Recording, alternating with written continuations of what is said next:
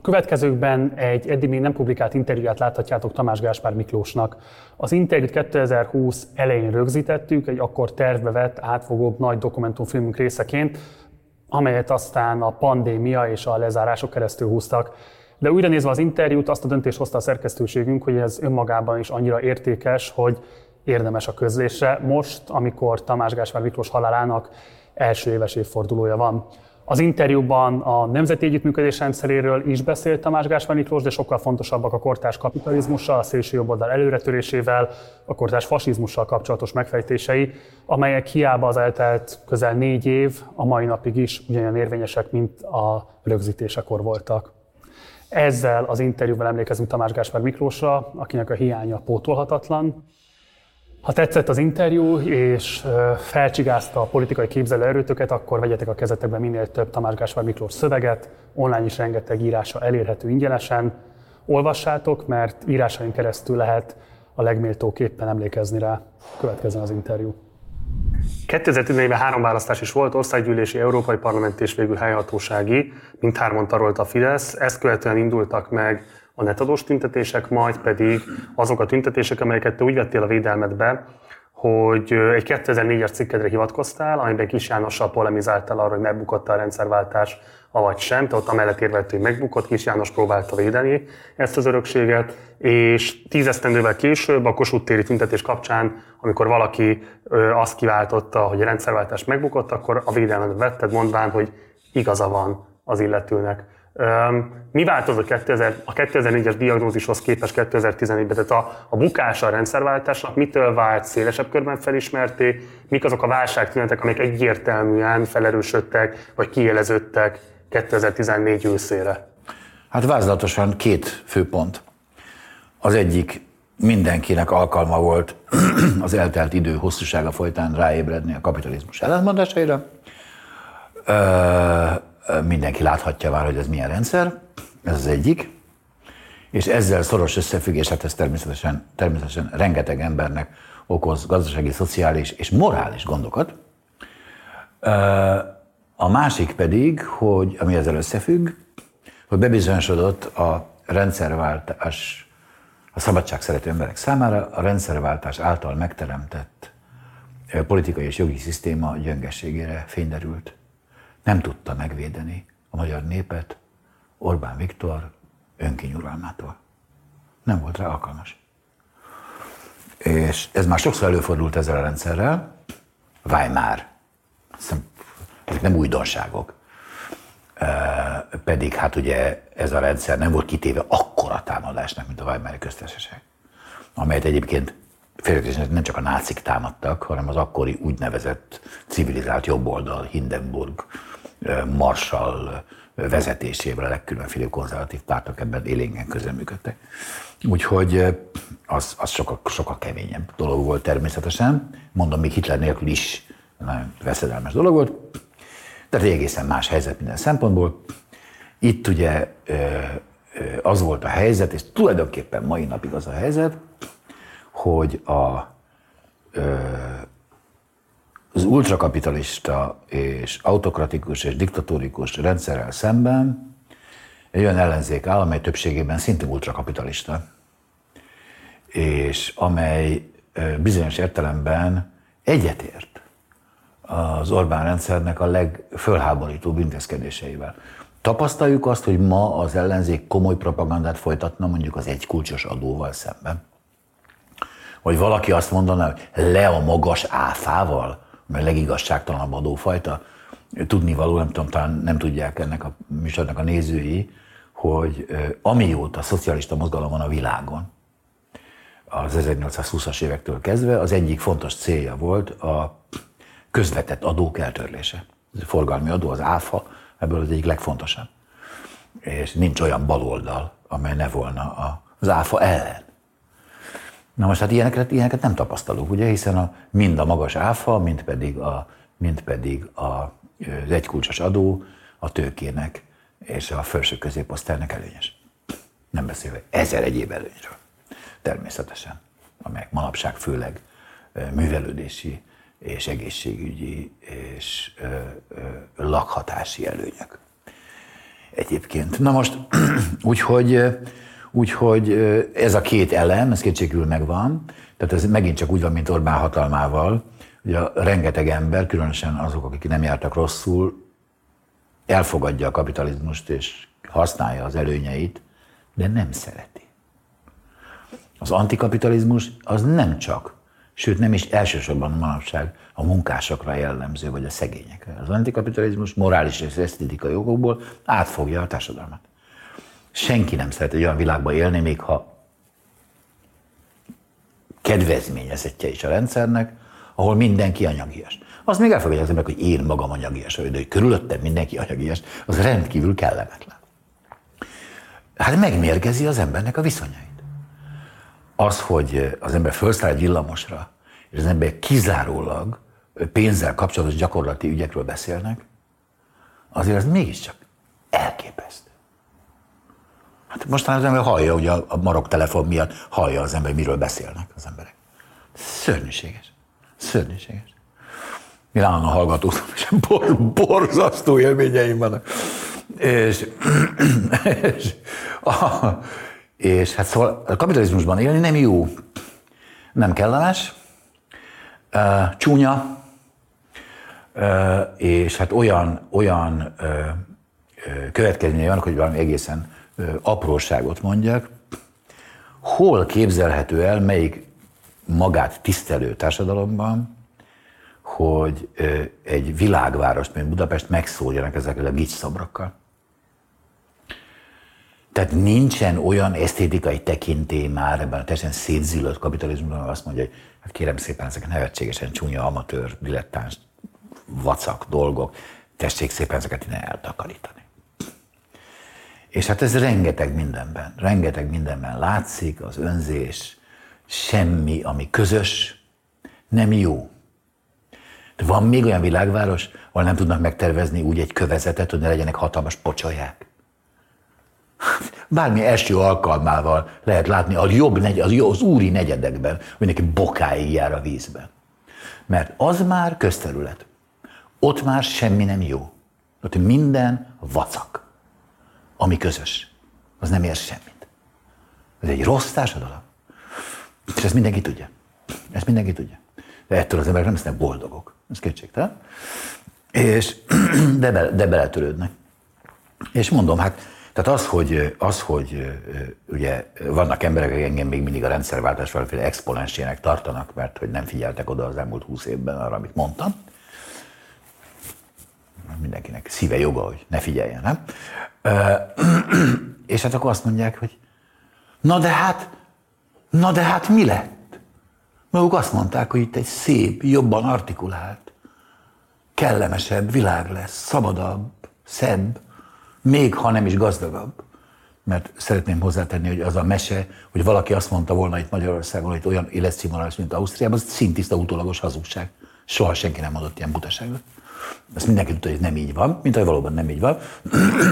Az elmaradásunk Ausztriához képest az 1830-as évek óta állandó. Ugyanannyi százalék. Semmi, abszolút nem változik. De minden esetre a rendszerektől teljesen eltekintve.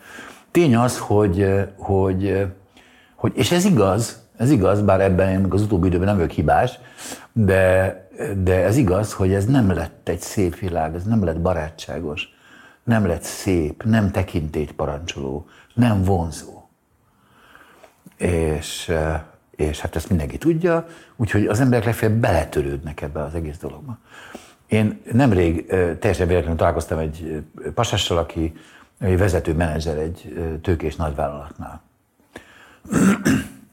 Én ilyen szubverzív dumákat életemben nem hallottam. Ő benne van a rendszer közepében, és úgy gyűlöli, ahogy én nem tudom, mert nincs annyi személyes élményem. Hát mikor ültem én egy tőkés vállalat igazgatóság ülésén? Soha. Ugye? Ő gyűlöli, ezeket meggyilkolná. Gyűlöli őket. 6 millió forintot keres egy hónapban. És még nincs 30 éves. Úgyhogy, szóval, na hát egy igazi kommunistát akar látni, azt ott kell keresni.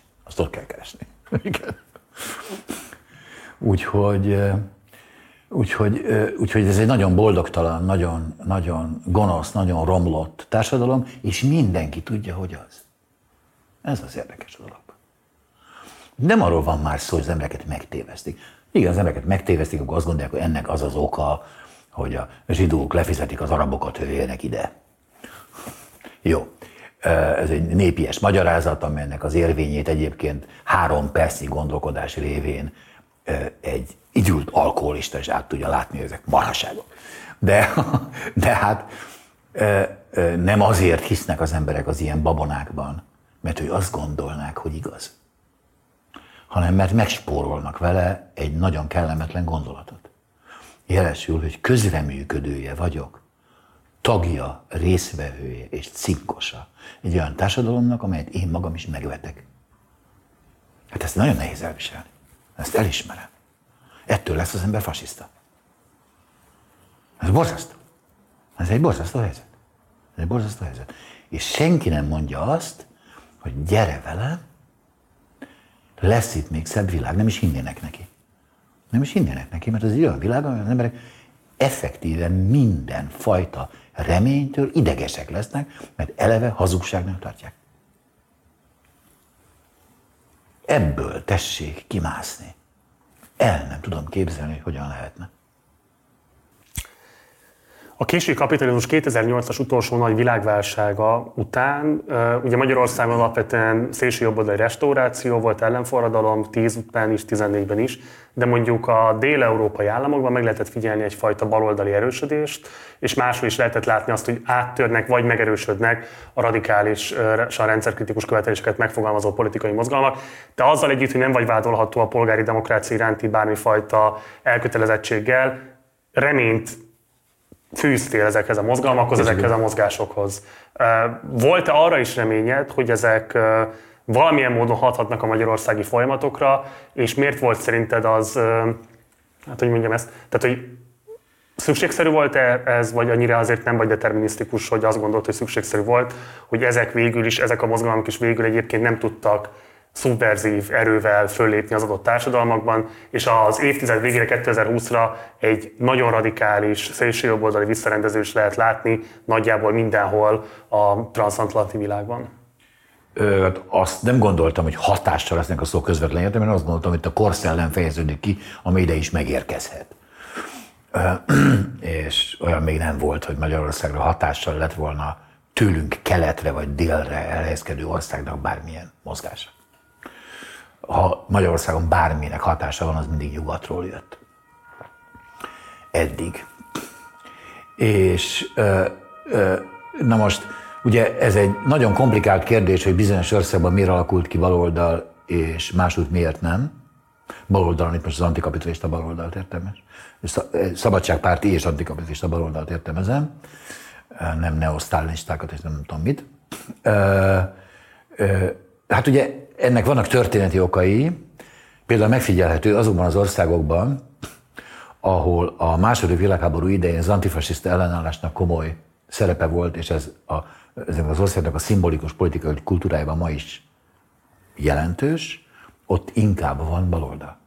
Volt Jugoszláviában, Görögországban, Spanyolországban, Portugáliában.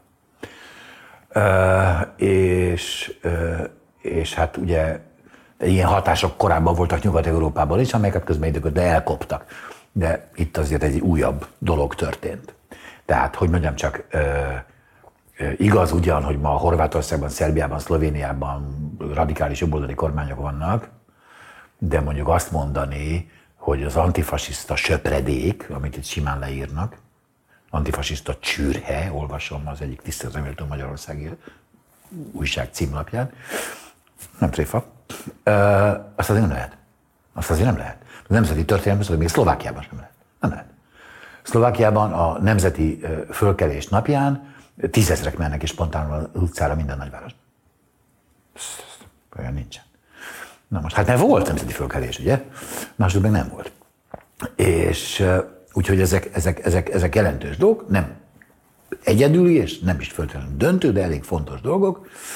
És mint hogy az Olaszországban is játszik szerepet nagyon sok helyen, ahol világos, ugye, hogy fasiszta és antifasiszta között van a harc. Legalább világos a helyzet. Na most, bár nem állunk nyerésre. És Magyarországon ez nem így van. Magyarországon, ahol nagyon derék, egyébként zsidó származású holokauszt történész, ott teljesen szakmailag korrekt munkáiban azt mondja, hogy a honvédeink a második világháborúról szólván. És képzeld el, hogy valaki azt mondja Németországban, hogy unsere Wehrmacht. Azt a mindenségét. Ugye? Hát lecsukják. Tehát itt minden, itt a katonáink hősies harcáról van szó a második világháborúban, a tengerhatalmak oldalán, egyfolytában a magyarországi sajtóban, és nem csak a jobboldali sajtóban. Hát én ezt úgy neveztem, hogy a Lanosban egy cikkemben, az utolsó tengelyhatalom. Hát Magyarország az utolsó tengely. Hát az utolsó ország, amely ezzel azonosul. Nincs még ország. Nincs. Ausztria. Hát semmi. Ausztria úgy tekinti magát, amit leigáztak, amelyiként igaz. Szemben mindennek az őresztelése. Igaz. Azt, hogy kiment 1 millió ember ünnepelni Hitlert, ez igaz. Természetesen. Persze. Én is láttam Ceausescut ünneplő 1 millió embert. És azt jelenti, hogy hosszú távon Ceausescuista volt a román lakos, hogy ne vicceljük már. És úgyhogy ezek fontos szerepet játszanak, de kétség kívül mindenfajta baloldali mozgalom megbukott. Miért? Nagyon egyszerű tulajdonképpen. Mert a baloldali mozgalom is hordoz magával rettenetes bűnöket. Hát jelesül a szovjet rendszernek a bűneit, akkor is, ha nem azonosul velük. Az mégiscsak a baloldali örökségnek volt egy része, és ma is része, kétség kívül. Az októberi forradalom és a következményei, azok a szocializmusnak a történetéhez tartoznak, nem a legfényesebb lapjai, de azok tartoznak. Következésképpen ma a szabadságszerető baloldalnak a forradalmi taktikától azért visszariadnak a vezető alakjai, az erőszaktól. És ezért forradalmi baloldal nem nagyon van. Hát, ha valaki pici csoportok, azok nem számítanak sajnos. Úgyhogy parlamenti úton pedig a kapitalizmust leváltani, hát nevetséges gondolat. És hát egy rendkívüli világtörténelmi szerencse akar bekövetkezhet nyilvánvaló. 1917-18-ban is fegyvertelen és vértelen forradalmak vették át a hatalmat egy időre, de aztán nem bizonyultak vértelennek, ugyebár a későbbiekben polgárháborús körülmények között. És sem akkor, hogyha amikor nyert a szocialista oldal, azaz Oroszországban, sem az, amikor vesztett, mint Németországban és Magyarországon. Úgyhogy itt forradalmi baloldal nincsen. A forradalmiságon itt egyszerűen csak azt értem, hogy egy olyan mozgalom, amely legalább a lehetőségek között számba veszi a népfölkelést, a népmozgalmat, amely az utcán meg a megostromolt középületekben kezébe veszi hatalmat a klasszikus forradalmi módon. Ilyen baloldal nem létezik. És amikor a teljesen szétrothadt parlamenti rendszerben ez nem tudott érvényesülni, természetesen, hogy a csudába érvényesült volna, hogy lehet érvényesülni annyi pénzzel, vagy ami ugyanazt jelenti annyi médiával szemben, hát akkor ez a dolog egyszerűen kifújt. Hát ugye sikerek nélkül a legnagylelkűbb mozgalmak is ugye elhalnak. És én el tudom képzelni például, hogy a katolikus és görög-keleti ortodox egyházakkal szemben teológiai szempontból a nesztoriánusoknak igazuk volt. Nem kizárt. Ki hallott a nesztoriánusokról? Ugye nem volt sikerük. Ugye vesztettek. És mint ahogy vesztettek a kathárok. Ugye? Dél-Franciaországban. És a többi. Na most ez most is így van. Tehát lényegében arra vagyunk kárhoztatva, hogy egy olyan rendszernek a logikája szerint járjunk el a helyzetünk megjavítása érdekében, amiben nem hiszünk. Ki bízik a mai parlamentarizmusban? Senki. Én se. De senki más se. Ugye? És akkor mégis attól várjuk, hogy megváltozzék a helyzetünk. Hát nem fog. Mert ugyanis joggal nem hiszünk benne. Nem? Ez nem azért van, mert van kétségkívül olyan antiparlamentarizmus is, amiben nincs gondolat. amely a régi rendpárti dolog, mit veszekszenek, annyit egyezzenek meg, ez még mindig időnként hallható. Ma már csak a magyar értelmiségtől lehet ezt hallani, amely a megosztottság ellen tiltakozik, és miért tiltakozik a megosztottság ellen? Azért, mert nem hajlandó kockázatokat vállalni, és a megosztottságnak nevezi az ellenállást, amelyet nem gyakorol. És jó, megbocsátható, élni kell, stb. Na most, úgyhogy én a helyzetet meglehetősen kilátástalannak látom, de a helyzet már sokszor volt kilátástalan. Ugye a történelemből kicsit ez is az egyik tanulság, hogy időnként teljesen meglepő módon egyszer csak lángba borulnak a szívek és az utcák, és valami történik a szabadság érdekében. De ez nem lesz egyhamar, ahogy elnézem, és még ha nem is lesz nagyon sokára, olyan romláson és olyan tönkremenetelen, és olyan züllésen és olyan bepiszkolódáson kell keresztül menni, amiért mindenkit őszintén sajnálok. Meg kell mondanom, hogy egyrészt a mai politika egyrészt dühöt vált ki belőlem természetesen, meg hát haragot nyilván, de ez banális. Ugyanakkor pedig növekvő részvétet. Azokkal szemben is, akik aktív támogatói egy olyan rendszernek, amelyet én embertelennek és rossznak tartok. Hát sajnálom őket, hogy az égvilágon semmit nem tesznek annak érdekében, hogy szebben és jobban éljenek. Hát ez borzasztó. Ez borzasztó. Hát nem kell azt képzelni, hogy Orbán Viktor országában Orbán Viktor hívei boldogan élnek. Erről szó nincsen. Hát erről szó nincsen. Úgyhogy ez nagyon-nagyon szomorú helyzet, és mondom, őszintén sajnálok mindenkit, akinek ebben a világban kell élnie. A 2015-ös úgynevezett menekült válság utózmányáról most beszéltél egy pár gondolattal ezelőtt, amikor ez az egész beütött, és ugye egyrészt a magyar társadalom nagyon magas elutasítottság volt a kezdetén a kerítésnek. Sőt, az azonnali reakció igazából egy nagyon széles szolidaritási mozgalom megjelenése volt, akár a kerítésnél, akár Budapesten, de egyébként vidéki városokban is. Hogy? Tehát amikor volt a vonulás végig az M7-es mellett, az emberek hordták fel az ételt, az élelmiszert, az italokat és így tovább. Mi miatt volt képtelen az ellenzék ráépülni erre a társadalmi nem tetszésre, nem akarom ellenállásra mondani, ezért mondom, hogy nem tetszés. Miért van az, hogy ebből kizárólag a Fidesz tudta a saját politikai tőkét erősíteni? Hát az egyik oka az, hogy az ellenzék, mint szellemi, intellektuális szervezet, hát alig létezik. Ugye a megosztottsága is sokkal nagyobb volt korábban, és a kapkodáson és rögtönzésen kívül az égvilágon semmit nem láttunk tőle akkor. Na most, a másik pedig az az ismeretes dolog, hol szokott lenni mindig a legnagyobb idegengyűlölet? Azokon a területeken, ahol nincsenek idegenek. Hol a legnagyobb a rasszizmus Németországban? Kelet-Németországban, ahol a legkevesebb migráns van. Hát a szegény része Németországnak, oda mennek legkevésbé. És úgyhogy a spontán szolidaritás szenvedő embertársainkkal szemben az egy érzelmi reakció, helyes, szép érzelmi reakció, azokkal szemben, akiket látunk. Na most, miután elmentek innen a menekültek, utána bekövetkezett egy átértékelés, hogy mi lett volna, ha itt maradnak.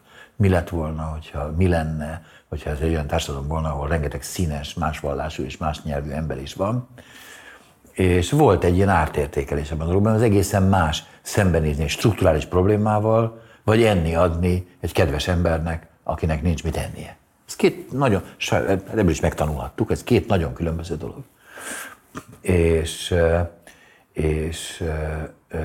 És hát sikerült ezt megfordítani, ez az egyik legnagyobb, valóban igazad van, az egyik legnagyobb teljesítménye az Orbánnak, ezt hangolt sikerült megfordítani, hogy rájött arra, hogy a kettő között különbség van. Hát ez egy politikai tehetség.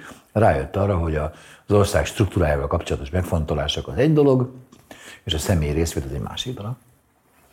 És akkor még, emlékezz vissza, nem mertek olyan hangon beszélni a menekültekről, mint később. Nem bizony, mert az nem lett volna népszerű. És talán nem is éreztek úgy akkor még, szóval ez nem volt olyan kialakult dolog a Fideszben sem.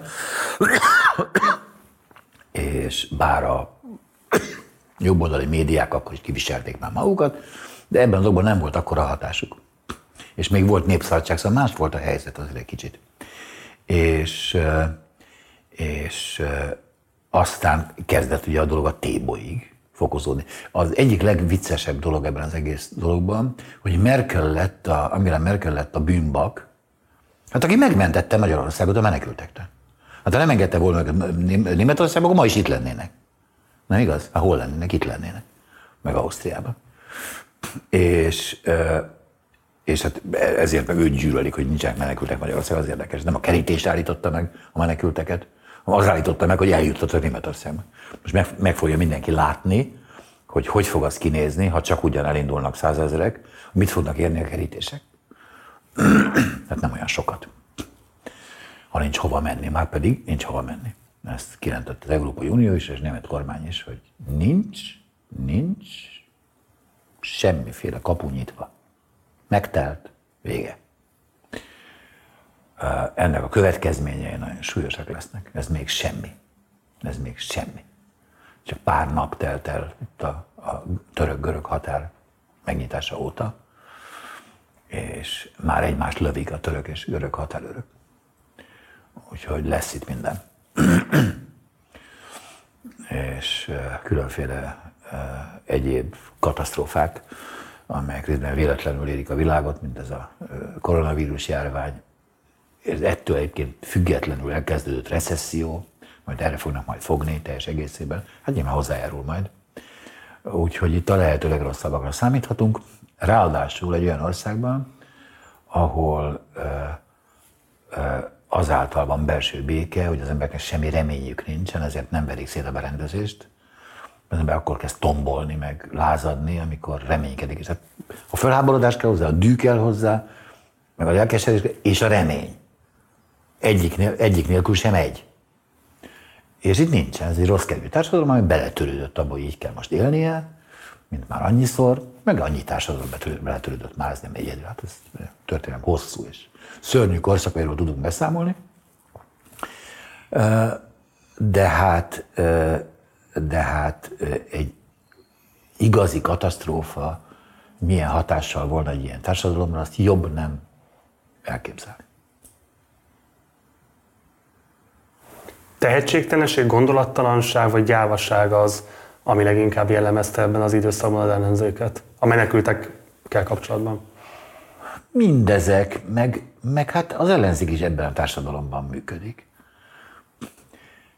Magyarországon valaki meghall valamit, egy mondatot, amely esetleg arra utal, hogy van valahol egy eszme, dürohamot kap. Ez egyrészt egy hagyományos dolog, ez egy filozófiaellenes kultúra. Én egyetlen kultúrát ismerek, ami filozófiaellenes, mint a magyar, ez az ókori Egyiptom, de azon kívül nem ismerek. De különben is van a cinizmusnak, a beletörődésnek, a pessimizmusnak, úgyis lefizették. Ismered ezeket a reakciókat. Miért ment oda? Hát mert többet fizetnek, mondják olyan esetekben, ami teljesen indokolatlan, ezt gondolni. Úgyhogy a borzasztó gyanakvás, a mindennek a lenézése, a nagylelkű motivációk föl nem ismerése, vagy el nem hívése. Ezek mindennapos jelensége. Nem csak Magyarországon jellemzők, kétségkívül. Nagyon sokat zűlött az egész világ, de hát itt mindig megvolt, ezt mindig bírálták is, amíg voltak nagy magyar írók. Hát ezt mindig bírálták is, ezt a fajta prózaiságot, ezt a fajta eszményetelenséget. Ez hát a nagy szatirikus irodalmunk van, amely többek között ezzel foglalkozik Mikszáth Kálmán óta. És Mikszáth Kálmának egy része volt ugye az első magyar liberális korszaknak, amiről az volt a véleménye, hogy ez egy elmondhatatlan halom mocsok. Ugye? És ezért. Hát ugye az elmondhatatlan züllöttség és anyagiasság és cinizmus miatt. Úgyhogy hát meg kéne változni, hát egy-egy pillanatra persze minden nép meg tud változni a tekintetben. Magyarok is számos alkalommal bemutatták, hogy erre képesek. és pontosan semmivel nem rosszabb a genetikailag, mint bárki más, de súlyos örökségünk van ilyen szempontból, súlyos örökségünk van ebből a szempontból is, mentalitás, történet és egyéb okokból, és hát ezért én időnként saját magamra is gyanakszom, magam is magyar vagyok, hogy a saját pessimizmusom azért nem áll le közelebb ahhoz a mentalitáshoz, amit egyébként én annyira nem szeretek. Nagyon nehezen tudom elképzelni, hogy ebből valami lelkesítő, valami szép föltámadja. Én amióta olvaslak, van egy ilyen kettős dinamika, ami jellemzi a gondolkodásodat, hogy egyrészről rajongója vagy a polgári világ kulturális rekvizitumainak, nagyon nagy beccsel és nagyon elismeréssel vagy az irodalom, a képzőművészetek és így tovább a művei iránt, miközben egyébként megveszegedett kritikusa vagy a polgári világnak. És ugye volt még a mércén egy évvel a választások előtt a két meggyőződésű emberről egy nagyon plastikus írásod, de 2016-ban az Indexen is publikáltál egy írást ezzel kapcsolatban, amikor arról beszélsz, hogy nem vagyok, én se vagyok a szabadélvű alkotmányos jogállamnak a híve, legfeljebb a kisebbik rossznak tekintem a sovén fél diktatúrával szemben, bár védelemre érdemes kisebbik rossznak. A 2018-as választás után, amikor egyértelművé vált, hogy nagyon korlátozott, még annál is sokkal korlátozottabb a politikai ellenzék mozgástere, mint amit egyébként korábban reméltünk sokan, és a 2019-es részleges föltámadása mégis ennek az ellenzéknek, ez változtat-e bármit a te nézetrendszereden, ahogyan egyébként tekintesz erre a hanyatlás történetre, ami jellemzi korunkat? Hát ugye az, hogy az ember a polgári kultúrának tisztelője, használója, élvezője, hát ez azért van, ugye, mert nincs más. És ugye amikor ezt le akarták rombolni, az avantgárd, ugye akkor utána egy más társadalomnak kellett volna következnie, ami megteremti a saját új kultúrát. Ez nem történt meg. Úgyhogy az avantgárd megmaradt egy gyökértelen lázadásnak, holott hát ugye Kassa konstruktivista volt, hát ugye építeni akartak. És úgyhogy kétségkívül különösen a kezdeti, a klasszikus polgári társadalomnak, hát persze nagy értéken, hogy ne kétségül, nem gondolom, hogy valaha is el kell vetnünk Goethe-t és Mozartot, és Kantot, hát nyilván nem, és mint ahogy még régebbieket, aztán pláne nem tudnék élni a katedrálisok nélkül, és nem tudnék élni Bach nélkül, és nem is kell, és nem is érdemes, ami nem azt jelenti, mint hogyha az elnyomásnak és a megkülönböztetésnek és a megvetésnek a stigmái ne volnának rajta mindezeket. Természetesen ez így igaz, és Brechtnek igaza van. Kik építették a piramisokat? És erről nem szabad soha megfelelkezni, természetesen. Ugyanakkor szeretnék valamit mondani, hogy azért, hogyha valaki komolyan veszi azt, amit lát, én csak azt javasolom, mintha egyszerűen javasoltam volna ezt valahol, de nem emlékszem. Mindenesetre azt javasolnám bárkinek, hogy menjen ki a városba, és emelje fel a fejét. Mit fog látni? Templomtornyokat. Mi van a templomtornyok tetején? Kereszt. Minek a szimbóluma a kereszt? Annak, hogy az igazságot meg szokták gyilkolni. Az, hogy a világon az igazságtalanság uralkodik. Hogy még az Istent is megfeszítették. Hát, hogyha valaki egyszer csak fölemegy egy kicsit a fejét, akkor láthatja, hogy miről van szó. Tehát ez nem újdonság, hogy a világ igazságtalan, és hogy szolgaságban élünk, és ez az egész dolog újjaival helytelen. Ezt tudjuk nagyon régóta. Vannak-e megkülönböztetetten barbarisztikus vonásai a nemzeti együttműködés rendszerének, vagy mindaz, amit barbarizmusként azonosít be a politikai ellenzéke, az mind abból a félperifériás pozícióból fakad, amelyben Magyarország van, és amelyben a kapitalizmust, a termelési értékláncon belül, a globális termelési értékláncon belül elfoglalt helyünket működtetni kell, autoritár eszközökkel? Igen, itt több dolog fonódik össze. A mai Franciaország is elkeserítően barbár, hát ami aztán mégiscsak ugye a hagyományos kultúrának mégiscsak a legkontinúsabb, legfolyamatosabb területe. Ugye Franciaország komoly kultúrállam volt akkor, amikor még azt se tudtuk, hogy a világon vagyunk. És hát majdnem olyan barbár, mint bármelyik kelet-európai ország, borzasztó állapotok uralkodnak. Egy teljesen útját vesztett állam, egy politikáját vesztett néppel szemben. Katasztrófa. És úgyhogy azért ezek nem csak a magyar specialitások azért. Hát nyilvánvalóan hozzájárulnak egyrészt ilyen klasszikus elmaradottsági tünetek, hozzájárul az is, hogy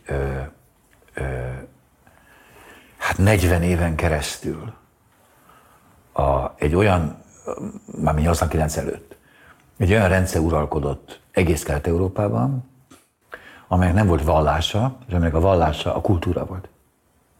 Amelynek a vallása a kultúra volt. Az volt egyetlen a transzcendenciája. Nem a templom, hanem a múzeum, a színház, a filmszínház, a művelődési ház, a mit tudom én, micsodák, a táncház, és így tovább, a könyvkiadás. Tehát lényegében a kelet-európai kultúrák azt a magas színvonalat, amelyet elértek a 60-as, 70-es, 80-as években, csak az ezzel arányos állami támogatás fejében tudnák elérni. Senki föl nem méri, hogy mennyivel kevesebb könyv jelenik meg Magyarországon, mint azelőtt, mennyivel kisebb példányszámban, hogy szűntek meg az olvasók, hogy szűntek meg azok a közművelődési tevékenységek, amelyekben emberek százezrei vettek részt valamikor, a fiók könyvtáraktól a művelődési házakig, és az énekkarokig, és így tovább, amelyek részben munkásmozgalom termékei voltak az egész világon, és máshogy fönnmaradtak. Kis részben. De nálunk teljes mértékben eltűntek.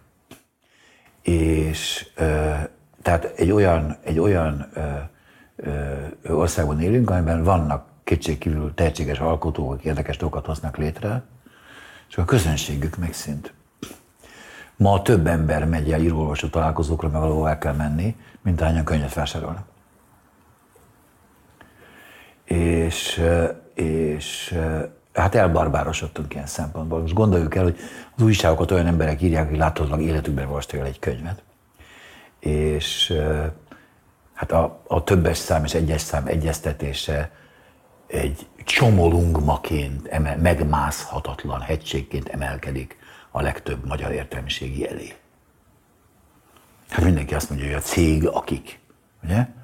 Hát ez teljesen mindennapos dolog, tessék belehallgatni interjúba, amelyet egy kulturális intézmény vezetőjével folytatnak valahol. Egy nyelvtanilag helyes, jó stílusú, magyaros mondat megfogalmazása teljes mértékben kívül esik a legtöbb magyar diplomásnak az élet lehetőségein. Úgyhogy ez kétségkívül sajátos helyzet. Ilyen mértékben azt hiszem, a többi kelet-európai országban sincs ez így meg. Én nem ismerem meg, hát nem, sajnos nem beszélek szláv nyelveket, és ezt nem tudom fölmérni. De mondjuk az, hogy egy román könyvben olyan helyesírási és nyelvtani hibákat tűrjenek el, ami itt mindennapos, az elképzelhetetlen. Ez elképzelhetetlen.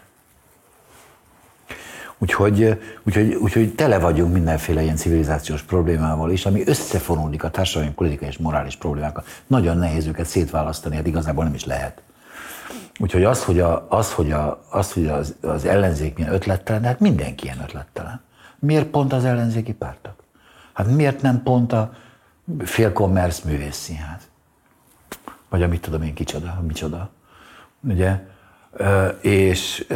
Szóval, hát meg a kormány is miben ötletes. Lényegében, amit végez, az rombolás alapvetően, és mindenfajta invenció nélküli vagyontárgyak fölhalmozása. Ahhoz nem kell ész, ahhoz csak hatalom kell. Úgyhogy különösebb invenciót nem látok. Az, hogy azt mondani, hogy az idegenek a hibásak. Hát ez a legrégebbi érv a politikában, amióta a világ. De ez azért nagy intelligencia azért nem kell. Ez már a kőkorszakban is megvolt. Úgyhogy ez egy rettenetesen terhes helyzet, és hát ugye látjuk azt, hogy az ellenzéki pártok vagy osztoznak a jobboldali többségnek az előítéleteiben, vagy nem mernek velük szembeszállni. Nem tudom, melyik rosszabb. Ha képmutatók, és nem mondják a valódi véleményüket, vagy valóban osztoznak ezekben az előítéletekben. Hát én azért néha látom, hogy ilyen úgy baloldalnak nevezett, persze tévesen baloldalnak nevezett ilyen helyeken, mint a DK-hoz közel álló helyeken, milyen hangon beszélnek az erdélyi magyarokról. Azt gondolják, hogy az jobb, mint hogyha a szlovákokról beszélnek ilyen hangon. Tehát pontosan olyan csoport előítéletű, bármelyik másik. És így tovább, szóval nem egészen látom azt a mély morális különbséget az ellenzék és a kormánypártok között.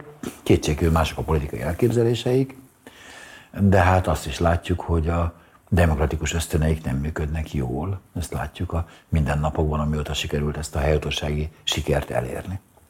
Látjuk azt, hogy hát antidemokratikus módon viselkednek számtalan esetben, nyilvánvalóan. Ugye, és ezt ugye az ember hajlamos inkább megbocsátani, hát én ugyan nem, de sokan hajlamosak inkább megbocsátani, mondván, nem jog nélkül, hogy most már tényleg menjen csak el Orbán Viktor, bármi jön helyette. Ebben igaza van a jobboldali sajtónak, hogy ez az álláspontja az ellenzéknek. Ez igaz. Ez igaz. Sifer Andrásnak is igaza van ebben, ez egyetlen programpontja, csak arra nincs tekintettel, hogy ez a programpont azért nagyon komoly. Hát ez nagyon komoly, és azt gondolom, hogy akármilyen rossz az ellenzék, az, hogy egy ideig nem Orbán Viktor van formálisan hatalmon, az önmagában nagyon sokat használnak az országnak. Pszichológiai értelemben mindenképpen nagyon sokat használnak, mert ugye kamaszok nőnek föl, akinek az egész életükben Orbán Viktor volt az ország vezetője. Az Orbán korszak gyermekei. A gyermekeink. Ezek az Orbán korszak gyermekei. És hát ezen azért jó volna legalább szimbolikusan, pszichológiailag segíteni, legalább legyen valami, Isten tudja, kicsoda, mindegy. Helyette, aki legalább másképp hívnak, és egy kicsit másképp viselkedik, és egy picikét más a retorikája és az eljárás módja, az segítene az országon, anélkül, hogy bármilyen különösebb reményt fűznék egy ellenzékből kialakuló új kormány többségpolitikájához. Ugye te a fiatalságodat egy ténylegesen kemény vonalas diktatúra keretei között kellett, hogy leéld. Részben. Tehát van tapasztalatod arról, hogy mit jelent az, amikor tényleg diktatúrában kell élni az embernek. Ehhez képest 2010 után volt-e, nyilvánvalóan nem diktatúrában élünk, de egy nagyon komolyan autoriter karakterű rezsimmel állunk szemben. Volt-e bármilyen olyan tapasztalat, érte bármilyen olyan tapasztalat ebben a 10 évben, ami még téged is meglepett, vagy esetleg a korábbi tapasztalataid újragondolására kényszerített? Jó, most Románia történet, nem tudom itt összefoglalni, ez egy bonyolultabb történet, ez nem volt mindig olyan rémes, csak a 70-es évek végétől. Akkor kellett nekem eljönnem, mert bajba kerültem. És a legrosszabb időben, 80-as években nem voltam ott. Csak nekem nincsenek személyes tapasztalatni. Hát tudok sokat, de hát nem voltam ott. Ki voltam tiltva, ugye? 10 évig nem engedtek be, úgyhogy vendégként sem láttam. Nem jártam ott. Nem járhattam. Nem, az Orbán rendszerem nem emlékeztet erre a retorikán kívül. Szóval voltak pillanatok, amikor Orbán Viktor még olyan népszerű volt, és voltak ezek a hatalmas vonulások, és óriás tömeggyűlések, és skandálások, és nem tudom micsoda. Hát igen, ilyet láttam. És különbség az ketté osztható történelmileg. Tehát volt az Orbán Viktor uralmának a karizmatikus korszaka. Bizonyos értelemben elkezdődött, amikor nem volt kormányon. Tényleg 2006 után, amikor hát ilyen hatalmas bizalom és remény fűződött hozzá, és csak ugyan rettenesen szerették az emberek, és óriási lelkesedés volt iránta. Annak voltak ijesztő, meg voltak, hát tulajdonképpen érthető vonásai. A hívei kétségül azt gondolták, hogy ez egy nagyszerű dolog lesz itt, és bíztak benne, és szerették. És hát ennek következtében voltak demokratikus aspektusai az ő autoritarizmusának. Tehát a népre, a közönségére tekintettel volt. Valamilyen értelemben. Fontosnak tartotta, hogy gazdaságilag minden szempontból érezzék magukat jól. Hát ez egy pszichológilag is érthető. Hát valakinek egy népi vezér, akinek óriási támogatása van, hát az nyilvánvalóan meg akarja tartani ezt a támogatást, és ezt mindenféle intézkedésekkel, és mindenféle beszédekkel, biztató beszédekkel, emlékezzünk vissza az ő nagy szónoklataira, hogy a hajrá Magyarország elég gügyének tűnik, de kétségkívül ahhoz képest, hogy merjünk kicsik lenni, ennyiben igazán a jobb oldalnak, de mégiscsak a lelkesítő dolog volt egy ideig. Ez egy nagyon hamar megszűnt. Úgyhogy úgy nézett ki egy pillanatig, hogy ilyen populista, totalitárius irányba megy el egy ilyen óriási szervezettel, de megint milyen okos volt Orbán Viktor, mert ő pontosan tudta, hogy ez pünkösdi királyság. Ezért szüntette meg a polgári köröket. Neki nem kellett egy olyan tömegpárt, mert a polgári körök voltak az igazi pártja, amely fölbomlik, és ami elveszti a tagságát. Inkább megszüntette őket. Mint ahogy nem szorgalmazza a békemeneteket és hasonlókat. Mert annak a korszaknak ugyanis vége van. Azt ő nagyon jól tudja. Gondolom körülötte is van még néhány ember, aki tudja, szóval tudják ott néhányan, hogy ez nem az a pillanat, ez nem az a korszak. És valaki ellen össze lehet hozni egy tüntetést, mint a szegény, hogy hívják, Herdi kerületi polgármester ellen. Hát ez 100 ember összegyűlt, és azt mondta, hogy dögölj meg, hát Istenem. De hát ez azért nem ugyanaz, mint amikor 200 000 ember kimegy, és valami pozitívum érdekében tüntet. Az más. Úgyhogy, és hát meg kell mondanom, hogy utána, amikor berendezkedett ez a rossz kedvű autoritárius rendszer, ami az idősebbeket kétségkívül a 60-as évek elejére emlékezteti Magyarország, amikor egyrészt én nem éltem itt, másrészt gyerek voltam, úgyhogy erről komoly élményeim is nincsenek, szürkének, rossz kedvűnek tartják, ismerősnek tartják nálam is idősebb emberek, de hát ez is csak egy hasonlat. Ez ma egy nagyon rossz kedvű ország, amely engedelmeskedik, sőt, amely hagyja magát meggyőzni egy csomó dologról, de ez csupa negatívum. Csupa negatívum. Ne jöjjenek ide az idegenek, ne legyen rendetlenség, ne pofázzanak a cigányok, fogják be a szájukat az értelmiségiek, ne avatkozzanak bele a jogvédő csoportok, ami homofóbiánkba, meg ami rasszizmusunkba. Ezek negatívumok. Ezekben az égvilágon semmi eszmény nincs. Konzervatív eszmény sincs. Nincsen semmi. Csak gyűlölet. Semmi más. Meg ilyen rossz kedv, meg hagyjál békén. Menj innen. Borzasztó. Úgyhogy én azt hiszem, hogy nem ezek újfajta rossz élmények, mert hogy nincs mögöttük az erőszak nagy fenyegetése, ami ugye a 89 előtti rendszerekben mindig megvolt, akkor is, hogyha nyugvó ponton volt minden, és csönd volt, és szelítség és nyugalom, de lehetett tudni, hogy ott van az a, mit tudom én, 100 000 munkásőr, meg 100 000 rendőr, meg 200 000 katona, meg a szovjet hadsereg, ugye, ez nem tréfa, ugye azok az erők ott voltak, ezek most nincsenek. Nincs is rájuk szükség. És hát ez a rendszer az, hogy nem kíván meg, ez kapitalista rendszer, nem kíván akkora azonosulást. Ez anélkül is megy. Hát viszi a piac, úgy, ahogy. Úgyhogy ez az egész 10 esztendő, konzervatív szempontból nézve is, kudarc. Konzervatív számára egy nemesebb világ, egy jobb stílus, a tradíciónak egy föléledése az eredmény volna. Tehát ez megtörtént? Nem történt meg. Nyoma nincs. Hát gondoljunk bele, mit csinál valaki, aki ma a magyar legnemesebb hagyomány iránt érdeklődik. Elmegy a könyvesboltba, és meg akarja vásárolni Széchenyi István műveit. Nem kaphatók. Milyen ország ez? Érthetetlen. Utolsó kérdés. A 2010 és 2020 közötti Orbán Viktor politikájában van-e bármi? Van-e bármi olyan politikusi erénye, amit még a megveszekedett ellenfeleinek is el kellene ismernie. Hát egyrészt az, hogy hatalmon maradt, ugye, ez egy jelentős teljesítmény, tekintet arra, mint mondom, nem szeretik, és a hatalmas alkalmazkodó képesség. Gazdaságilag rendkívül érzékenyen követi a középosztály hangulatát.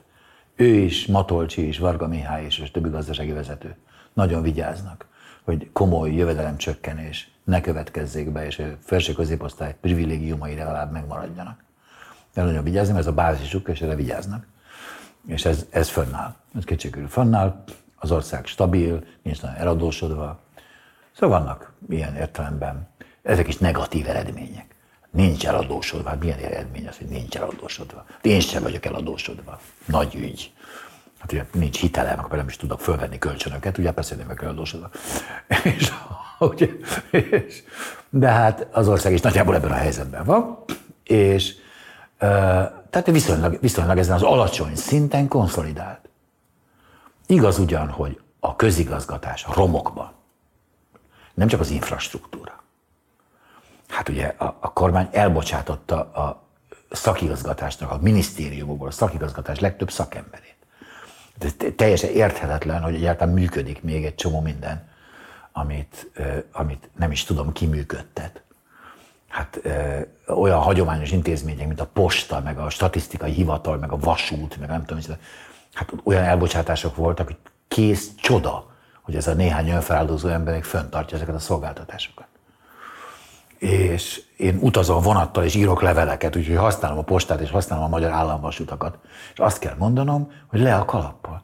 Ilyen körülmények között járnak a vonatok, akármekkora késésekkel, ez egy csoda. Isten áldja meg a magyar vasutasokat. Isten, küldök a kislányomnak képeslapokat külföldről, 2-3 nap alatt megjönnek. Akkor alig van postás. Hát hallatlan teljesítmény. Itt az egy csomó derék ember dolgozik, magam sem tudom, hogy miért. És szóval itt mondom, hát ugye ezek negatívumok, hát borzasztó állapotban van az egész magyar állam, a magyar kultúra, a magyar infrastruktúra, a magyar egészségügy, stb. És minden rendkívül alacsony szintre megy le. Most például megfigyeltem azt, hogy a Nemzeti Alaptanterv miatt csomóan tiltakoztak. Teljes joggal. De az ellen senki nem tiltakozott, például, hogy oktatják, mint látom, Szendálnak a Vörös és Fekete című regényét, azáltal Szendál Vörös és Fekete részletek. El tudja képzelni valaki, hogy egy viszonylag rövid regényből részleteket olvasni, az megadja egy regénynek az élményét? Hát ez azért nem fordult volna elő Magyarországon soha, hogy ilyesmit javasolja valaki, hogy részletek.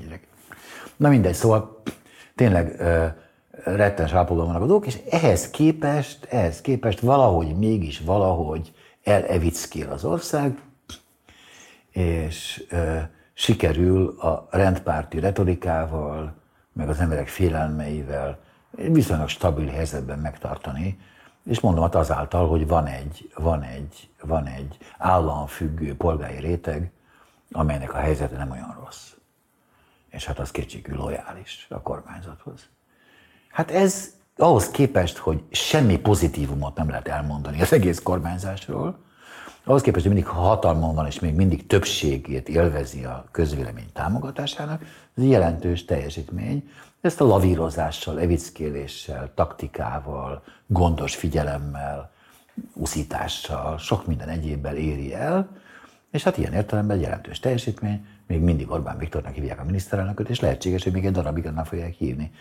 Tekintettel, hogy semmilyen államférfi teljesítmény nem fűződik a nevéhez, ez azért valami. Kínáló végszó, köszönöm. Köszönöm, hogy terült. Tényleg, mi van itt?